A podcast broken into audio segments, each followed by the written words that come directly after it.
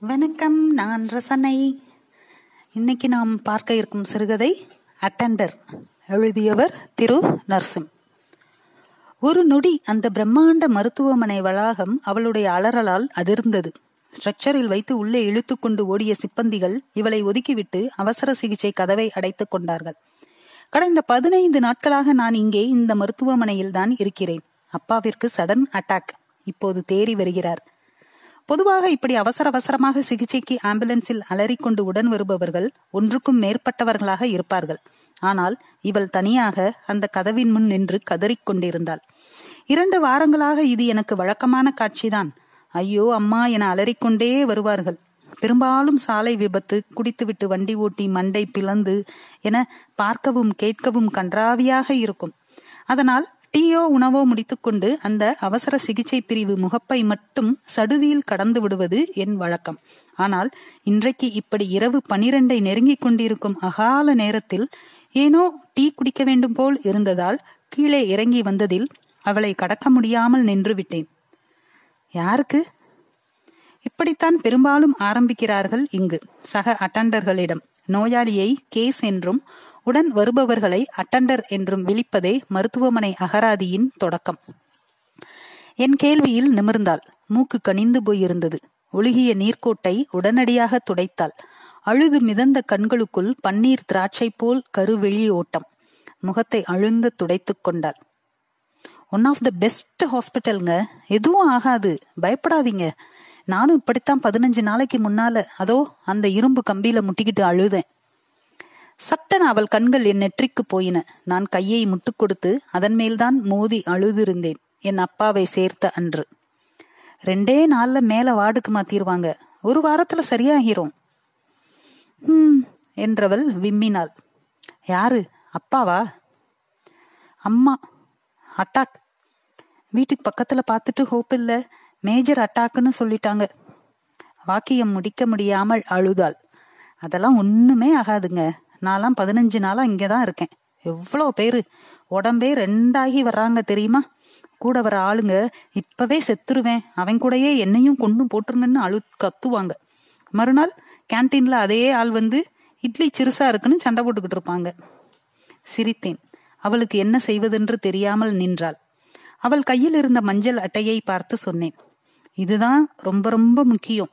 மேல ICU ward ஒரு five star hotel மாதிரி இருக்கும். இந்த காடு இருந்தாதான் உள்ள விடுவாங்க நம்மள. அதனால பத்திரமா வச்சுக்கோங்க. உடனே அதை தன் பேக்கிற்குள் வைத்துக் கொண்டாள். அழ முயற்சித்தவளை பார்த்து ஏதாவது சாப்பிட்றீங்களா? தனியா இருக்கீங்க? யாராவது வருவாங்களா? வந்துட்டு இருக்காங்களா எதற்கும் பதில் சொல்லாமல் என்னை கடந்து அவசர சிகிச்சை கதவுக்கு வெகு அருகில் நின்று கொண்டாள். அதில் இருந்த வட்ட வடிவ கண்ணாடி வழியே அவள் அம்மாவை தேடினாள். சரி வழிப்போக்கனை தவிர்க்கிறாள் என நினைத்துக்கொண்டே மாடி ஏறினேன் இவளைப் போல இந்த பதினைந்து நாட்களில் நிறைய மனிதர்களை பார்த்துவிட்டேன். சொல்லப்போனால் வாழ்வில் இனி எதற்கும் அச்சமோ அலட்சியமோ ஆணவமோ படக்கூடாது என்பதை இந்த மருத்துவமனை நாட்கள் உணர்த்தி இருக்கிறது எனலாம். பல்வேறு வித மனிதர்கள் பாசம் கோபம் ஆவேசம் என அனைத்து உணர்ச்சிகளும் குவித்து மருத்துவர் வந்து தன் உறவினரின் உயிர் நிலை குறித்து கூறும் அந்த நொடிக்காக தவமாய் தவம் இருப்பார்கள் மருத்துவர்களும் லேசுப்பட்டவர்களா? ஈயம் பூசியது போல் இருக்க வேண்டும் பூசாதது போலும் இருக்க வேண்டும் என்பது போல்தான் பதில் சொல்வார்கள். அதாவது ஒரே அடியாய் ஒன்றும் செய்ய முடியாது என்று சொன்னால் இடத்தை காலி செய்து விடுவோம் பணம் போய்விடும். மாறாக எல்லாம் சரியாகிவிட்டது என்று சொன்னாலும் சிக்கல். அதனால் ஓரளவு டெவலப்மெண்ட் தெரியுது பட் பார்ப்போம். கிரிட்டிக்கல் லெவல் தான் கொஞ்சம் டேஞ்சரா இருக்கு. லெட்ஸ் ஹோப் இந்த வாக்கியத்தில் வந்த அந்த கிரிட்டிக்கல் லெவல் தான் அஸ்திரம். இதுபோல் நோயின் தன்மைக்கு ஏற்ப ஒவ்வொரு வார்த்தையை போட்டு போய்விடுவார்கள். மீண்டும் மறுநாள் காலை வரை நாம் தேவிடு காக்க வேண்டும். நீண்ட வராந்தா நன்றாக பராமரிக்கப்பட்டு குழு குழுவென இருக்கைகள் கீழே படுத்துக்கொள்ளும் வசதி தலைக்கு மேலே டிவி பக்கவாட்டில் குளிக்க கழிக்க சுத்தமான இடம் என அட்டண்டர்களுக்கு தேவையான அனைத்து அடிப்படை வசதிகளும் நிறைந்திருக்கும் அந்த ஐசியு வார்டின் வெளி வராந்தாவில் ஏனெனில் உள்ளே வந்தால் லேசில் வெளியே விடப்போவதில்லை என்பதை கட்டுமானத்தின் போதே தீர்மானித்திருப்பார்கள் போல. செக்யூரிட்டிகள் மஞ்சள் அட்டையை இரவும் காலையும் செக் செய்து முடித்த பிறகு சற்று விரைப்பை குறைத்துக் கொள்வார்கள். சில செக்யூரிட்டிகள் சிநேகம் பாவிப்பார்கள். சார் செக்யூரிட்டி சரியா பேசலைனா உள்ள ஆள் காலின்னு அர்த்தம். நானும் நாலஞ்சு கேஸ் நோட் பண்ணிட்டேன். அந்த ஆள் பேச்ச குறைச்சு சிரிக்கிறத நிறுத்துனா அலர்ட் ஆயிரணும் சார். என்னோட அட்மிட் ஆன அதாவது நான் அப்பாவை அட்மிட் செய்த அன்று தன் மகனை அட்மிட் செய்த நாகராஜன் சார் இந்த அவதானிப்பை என்னிடம் சொன்னார். அவரையும் சேர்த்து நெய்வேலிக்காரர்கள் நிறைய பேர் அட்மிட் ஆகி டிஸ்சார்ஜ் ஆகி கொண்டிருந்தார்கள் இந்த இரண்டு வாரத்தில். கரெக்ட் சார் நூறை குடு காப்பி வாங்கி குடுன்னு உரிமையா பேசுற ஆளு டப்புன்னு நம்ம மணிட்ட பேசுறத நிறுத்தினாரு. அன்னைக்கு நைட்டு பன்னெண்டு மணிக்கு பொட்டலம் கட்டி கொடுத்துட்டானுங்க. இரவு பன்னிரண்டு தான் அவர்களின் முகூர்த்தம். சத்தம் சச்சரவு ஏதுமற்று பிணத்தை வெளியேற்ற உகந்த நேரம் அது. ஒவ்வொரு நாளும் இரவு பனிரெண்டை கடந்து விட்டால் நிம்மதி குடிகொள்ளும். சில நேரங்களில் அகாலத்தில் கதவை திறந்து நோயாளியின் பெயரை சொல்லி அட்டண்டர் என விழிப்பார்கள். உயிர் போய் உயிர் வரும். ஏதேனும் மருந்து வாங்குவதற்காகத்தான் இருக்கும். ஆனாலும் எல்லோர் பார்வையும் தூக்கம் தொலைத்து துக்கம் கலந்து நம்மை பார்க்கும் அந்த நொடி பதற்றம் ஏற்படுத்தும். இப்படி எல்லாவற்றையும் அசை போட்டுக்கொண்டே நூறு ரூபாயை செக்யூரிட்டி கையில் திணித்து உள்ளே நுழைந்து வாயில் குழாய் சொருகப்பட்டு கண்கள் இடுங்கி படுத்திருக்கும் அப்பாவை பார்த்துவிட்டு வெளியே வந்து படுத்தேன். மூடிய கண்களில் சற்று முன் பார்த்த அந்த பெண் தோன்றினாள். காலையில் தரையை சுத்தம் செய்யும் மெஷின் சத்தம் கேட்ட நொடியில் கண்களை திறந்தேன். அதே பெண் கண்முன் தோன்றினாள். கசக்கிக் கொண்டு மீண்டும் பார்த்தேன். சற்று தெளிவாக இன்னும் அழகாக அமர்ந்திருந்தாள். மொபைலில் ஏதோ பார்த்து கொண்டிருந்தாள்.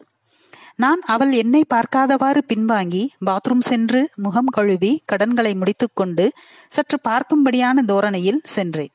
அங்கு இருந்த அனைவருமே என்னோடு பேசிக் கொண்டிருப்பதை பார்த்தாள். ஆம் நாங்கள் அங்கு சீனியர் பேட்ச் அட்டண்டர்கள் வாட்ஸ்அப் குரூப் ஆரம்பிக்கும் அளவிற்கு போயிருந்தது எங்கள் நட்பு. இன்னைக்காவது ஒரு முடிவை சொல்லுவாங்களான்னு தெரியலையே தம்பி. எத்தனை நாள் தான் இப்படியே கிடக்கிறது? பொழப்பும் போய் அந்த ஆளும் போய் இருக்கிற சொத்துல பாதி வித்து இங்க கட்டியாச்சு. வழக்கம் போல மஞ்சுளா அம்மாள் புலம்ப துவங்க அட சரியாயிரும்மா என்ற என் வழக்கமான ஆறுதலை சொல்லிவிட்டு மனோகரை காணோமே என தேடினேன். அப்படி தேடும்போது என் பார்வையில் கண்ணோடு கண் நோக்கினால் நான் தவிர்க்கும் முன் சிரித்தாள். பரவாயில்லையே நார்மலா எமர்ஜென்சில இருந்து வர ரெண்டு நாள் ஆகும். அங்க ஒரு தீட்டு தீட்டிட்டு தான் இங்க அனுப்புவாங்க. நைட்டே வந்தாச்சா? இல்ல இப்பதான் ஜஸ்ட் நவ் ம் பயப்படாம இருங்க சரியாகிரும். தேங்க்ஸ் என் உள்ளுணர்வு கூப்பாடு போட்டது. அனைவரும் உன்னையே பார்க்கிறார்கள் அவர்களிடமும் பேசு. அதனால் மற்றவர்களின் அன்றைய நிலையை விசாரித்துவிட்டு இவள் பக்கம் திரும்பி சாப்பிட்டீங்களா ஏதாவது? இல்ல பட் எப்படி தனியா விட்டுட்டு போறது? கூப்பிட்டாங்கன்னா சிரித்தேன். இனி அவர்கள் பார்த்துக் கொள்வார்கள். நாம் பேருக்குத்தான். அதுவும் பணம் கட்ட மட்டுமேதான் அங்கு இருக்க வேண்டும். மற்ற அனைத்தும் அவர்களே பார்த்துக் கொள்வார்கள் என்பதை விலக்கிவிட்டு கீழே கேன்டீனுக்கு அழைத்துப் போனேன். எதிர்பட்ட மனோகர் புருவம் உயர்த்தினான். கிளம்பியாச்சா? என்று அவன் பார்வையை மடைமாற்றி இவளை காபந்து செய்து லிப்டில் ஏற்றிவிட்டேன். இப்ப போறானே இவன் பேர் மனோகர். எப்பவோ இவனோட ஃப்ரெண்டு ஃபேமிலி இங்க ஐசியூல இருந்து இருக்காங்க. அப்ப இவனும் ஹெல்ப்புக்கு வந்தவன். அப்படியே அந்த மஞ்சள் அட்டைய கையில வச்சுக்கிட்டு ஒரு வருஷமா இங்கதான் தங்கி இருக்கானாம் யோசிச்சு பாருங்க. இருபத்தி நாலு மணி நேரமும் என்ட்ரி ஆகலாம். கேன்டீனும் இருக்கு. படுக்க குளிக்கன்னு எல்லா வசதியும் இருக்கு. ஒரு பைசா செலவில்லாம ஃபைவ் ஸ்டார் ஹோட்டல்ல தங்குற மாதிரி தங்கி இருக்கான் அவள் ஆச்சரியமாக பார்த்தாள். ஆமா என்ன ஒண்ணு? டெய்லி செக்யூரிட்டி கிட்ட அப்புறம் அங்க இருக்கிற மத்தவங்க கிட்ட கொஞ்சம் கூப்பிட்டா பாத்துக்கோங்க பக்கத்துல போயிட்டு வந்துடுறேன் இன்னும் எத்தனை நாள் தான் இப்படி வேதனைப்பட போகுதோ எங்க அம்மாங்கிற மாதிரி நாலஞ்சு வார்த்தைகளை பிச்சு போட்டு போயிடுவானோ நம்மள மாதிரி ஆளுங்க கிட்ட அடிக்கிற கொல்ல பணம் இப்படி கொஞ்சமாவது போகட்டும். அவளுக்கு உடனே மனோகரை பார்க்க வேண்டும் போல் இருந்திருக்க வேண்டும். இன்ட்ரெஸ்டிங் கேரக்டர் என்றாள். இது என்னடா வம்பா போச்சு என்று தோன்றியது எனக்கு. உடனே ஆனா அவனுக்கு ஏதோ பெரிய வியாதி போல. அதான் ஏதாவதுன்னு இங்க உடனே ட்ரீட்மெண்ட் எடுத்துக்கலாமோன்னு. என அந்த பெரிய வியாதியை ஹஸ்கி வாய்ஸ்கில் சொல்லி பயமுறுத்தி அவள் மனதில் இருந்து அவனை டெட்டால் போட்டு துடை தெரிந்தேன். அதை ஆமோதிக்கும் விதமாய் ஓ என்றாள். கேன்டீன் சர்வர் முதல் பில் கவுண்டர் வரை என் பழக்கத்தை செல்வாக்கை காட்டினேன். சிரித்தாள். காசை கொண்டு வந்து கொட்டுறோம். பொழக்க பொழைக்க வச்சிருவாங்கல்ல. எங்க அம்மா இல்லாம என்னால ஒரு நாள் கூட இருக்க முடியாது. அழத் துவங்கினாள். அமைதியாக அவள் முன்னர் அமர்ந்திருந்தேன். அழுது தீர்ப்பதை விடவும் ஆறுதல் வேறில்லை. நான் இன்னும் கல்யாணம் பண்ணிக்கலங்கிற கவலை தான் அப்பாவுக்கு என என் நங்கூரம் யாதொரு பயனுமற்ற வீணானது. அவள் சட்டையே செய்யாமல் மினிமம் ஒன் வீக் ஆகுமா இங்க? என்றாள். அன்றைய இரவு செங்கல்பட்டிலிருந்து ஒரு கூட்டம் குய்யோ முறையோ என கத்திக்கொண்டு வந்து இறங்கியது மூன்று அண்ணன் தம்பிகள் தம் தந்தையை தூக்கி கொண்டு ஓடி வந்தார்கள். வழக்கம் போல் எமர்ஜென்சி முடித்து மேலே ஐசியுவிற்குள் அனுப்பி வாயில் குழாயை சொருகி வெண்டிலேட்டர் வழியே உயிர் குடித்துக் கொண்டிருந்தார்கள் மருத்துவர்கள். சகோதரர்களில் இருவர் அழுது கொண்டிருக்க ஒருவர் டாக்டரிடம் கத்திக் கொண்டிருந்தார். அவருடைய மொபைலில் யாரையோ லைனில் வைத்திருந்தார். சொல்லுங்க சார் சுத்தி வளைக்காதீங்க. டாக்டர். இப்போதைக்கு ஒன்றும் சொல்ல முடியாதுங்க. வி ஆர் ட்ரைங் கேட்டுச்சா? என மொபைலில் கேட்டார். மீண்டும் டாக்டரிடம் எப்ப சொல்லுவீங்க? மணி இப்போ ஒன்பது இன்னும் எவ்வளவு நேரம் ஆகும்? டாக்டர் கொஞ்சம் மிரட்சியுடன் என்ன சொல்லணும்? ட்ரீட்மெண்ட் போய்கிட்டு இருக்கு.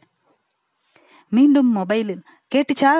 கொஞ்சம் பொறு போயிடாத என போனை கட் செய்து விட்டு டாக்டரிடம் பத்து மணிக்குள்ள சொல்லிருங்க. ஏன்னா பிரிண்டிங் பிரஸ்ஸ திறந்து வைக்க சொல்லியிருக்கேன். லேட் ஆச்சுன்னா கண்ணீர் அஞ்சலி போஸ்டர் அடிக்க முடியாது இன்னைக்கு. டாக்டர் ஒன்றும் சொல்லாமல் உள்ளே போய் விட்டார் எனக்கு சிரிப்பை அடக்க முடியவில்லை. அவளுக்கும் தான். நாங்கள் எப்பாடுபட்டாவது உயிரை காப்பாற்றி அழைத்துச் செல்லும் கடமையில் இருக்க இப்படியும் மகன்கள் என்பது போல் அவரை பார்த்தோம். அவர் மீண்டும் மொபைலில் பிரஸ்காரரிடம் ஏதோ கத்திக் கொண்டிருந்தார். என்ன சொல்றதுனே தெரியல. எங்க அம்மாவும் நான் தான் வீட்டுல இருக்கோம். இன்னைக்கு நான் நல்ல வேலையில இருக்கேன்னா தனியா போராடி என்னை படிக்க வச்சது எங்க அம்மா தான். நான் அவங்கள பாத்துக்கணும் நல்லா வச்சுக்கணும்னு நினைக்கும் போது இப்படி என அழ துவங்கினாள். பின்னர் கொஞ்சம் தயங்கி தன் வீட்டிற்கு சென்று வர வேண்டிய வேலை இருப்பதை சொன்னாள். இருங்க என் ஃப்ரெண்டு வந்ததும் அவனை இருக்க சொல்லிட்டு நான் கூட்டிட்டு போறேன். இல்ல இல்ல கேப் புக் பண்ணிட்டு போயிட்டு வந்துடுறேன். அட்டன்டரை கூப்பிட்டா மட்டும் கொஞ்சம் பாத்துக்கிறீங்களா கொஞ்சம் என்ன ஃபுல்லாவே பாத்துக்கிறேன் என்றேன். எப்போதும் எதற்கும் அழைக்க மாட்டார்கள் என்ற நம்பிக்கையில் சொன்னேன். ஆனால் அவள் போன அரை மணி நேரத்திலேயே அழைத்து விட்டார்கள். சரி மருந்து வாங்கத்தான் என நினைத்தால் உள்ளே மூச்சு திணறல் அபாய கட்டம் என்றார்கள். தவறு செய்துவிட்டோம் என்று தோன்றியது. ஏதேனும் எனில் எப்படி அவளிடம் சொல்லுவது என நினைத்துக்கொண்டே அவள் அம்மா படுக்கைக்கு அருகில் சென்றேன். பாவம் வழியில் துடித்துக் கொண்டிருந்தார். என்ன தோன்றியதோ தெரியவில்லை எனக்கு. சட்டன அவர் கையை பிடித்துக்கொண்டு மிக மெதுவாக முதுகை தடவிக் கொடுத்து ஒன்றும் ஆகாது நான் இருக்கிறேன் என்பது போல் ஏதோ சொன்னேன். நர்ஸும் என்னோடு சேர்ந்து அங்கிருந்த உபகரணங்களை இயக்கி முடுக்கிக் கொண்டே டாக்டரை அழைத்தாள். அந்த அரை மணி நேரம் பெரும்பாடாகி போனது. வீட்டிற்கு போனவள் நன்றாக குளித்து உடுத்தி வந்திருந்தாள் என்பதால் சற்று தன்னம்பிக்கையோடு நடந்து வந்தாள். ஒன்னு கூப்பிடலையே என்றால் நிம்மதியாக. இல்ல என்றேன். ஏதோ போன் வர எழுந்து போய்விட்டாள். நான் தூங்கி எழும்போது நேற்று அவள் அம்மாவை பார்த்து கொண்டிருந்த நர்ஸ் அவளிடம் நடந்தவற்றை விலக்கிக் கொண்டிருக்கிறாள் என்பது அவள் என்னை பார்த்து கொண்டே பேசுவதில் புரிந்தது. திடீரென செக்யூரிட்டி வெளியே ஓடி வந்தார். அவர் பின்னே நான்கைந்து டியூட்டி டாக்டர்கள் சில நர்ஸ்கள் அந்த இடம் கலையபரமாகியது. எல்லோரும் கீழே ஓடினார்கள். சிலர் லிப்டில் நர்ஸ்கள் படிகளில் என. தளத்தை பார்க்கும் செக்யூரிட்டி எங்களை கடக்க அவரை நிறுத்தினேன். என்னாச்சு? பயமா இருக்கு? அட அதெல்லாம் ஒன்றும் இல்லை சார். நம்ம மாரியப்பன் அட்டண்டரோட அப்பா ஆறாவது பெட்டு ஆமா அவர் உடம்ப கிளீன் பண்ணி பவுடர் போடும்போது நர்ஸ் கை தவறி மாஸ்க் வென்டிலேட்டர் குழாய் எல்லாம் தட்டி விட்டுட்டாங்க போல. ஐயோ ஆள் அவுட்டா பாவம் உங்க நர்ஸு அவங்கள ஒன்றும் பண்ணிடலையே யாரும். அட நீங்க ஒரு பக்கம். தட்டி விட்டதும் அவர் படக்குன்னு எந்திரிச்சு சத்தமில்லாம கீழே இறங்கி போயிட்டாராம்ங்க.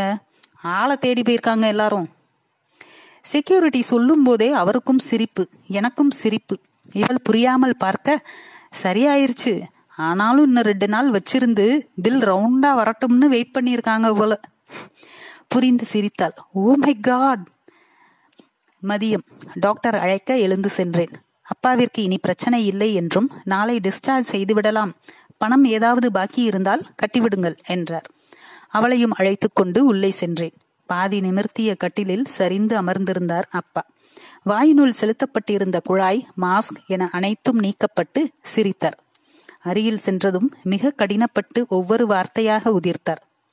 எங்க எனக்கு ஒன்னும் இல்லைன்னு சொல்லிருவேனோன்னு பயந்து வாயில குழாய சொருகிட்டான் அந்த டாக்டர். அவள் கலகலவென சிரிக்க அப்பா யார்? என்பது போல் பார்த்தார். எதிரே அவள் அம்மா இருந்த பெட்டை காட்டினேன். தலையாட்டினார். கொஞ்சம் பார்த்துக்கிறீங்களா?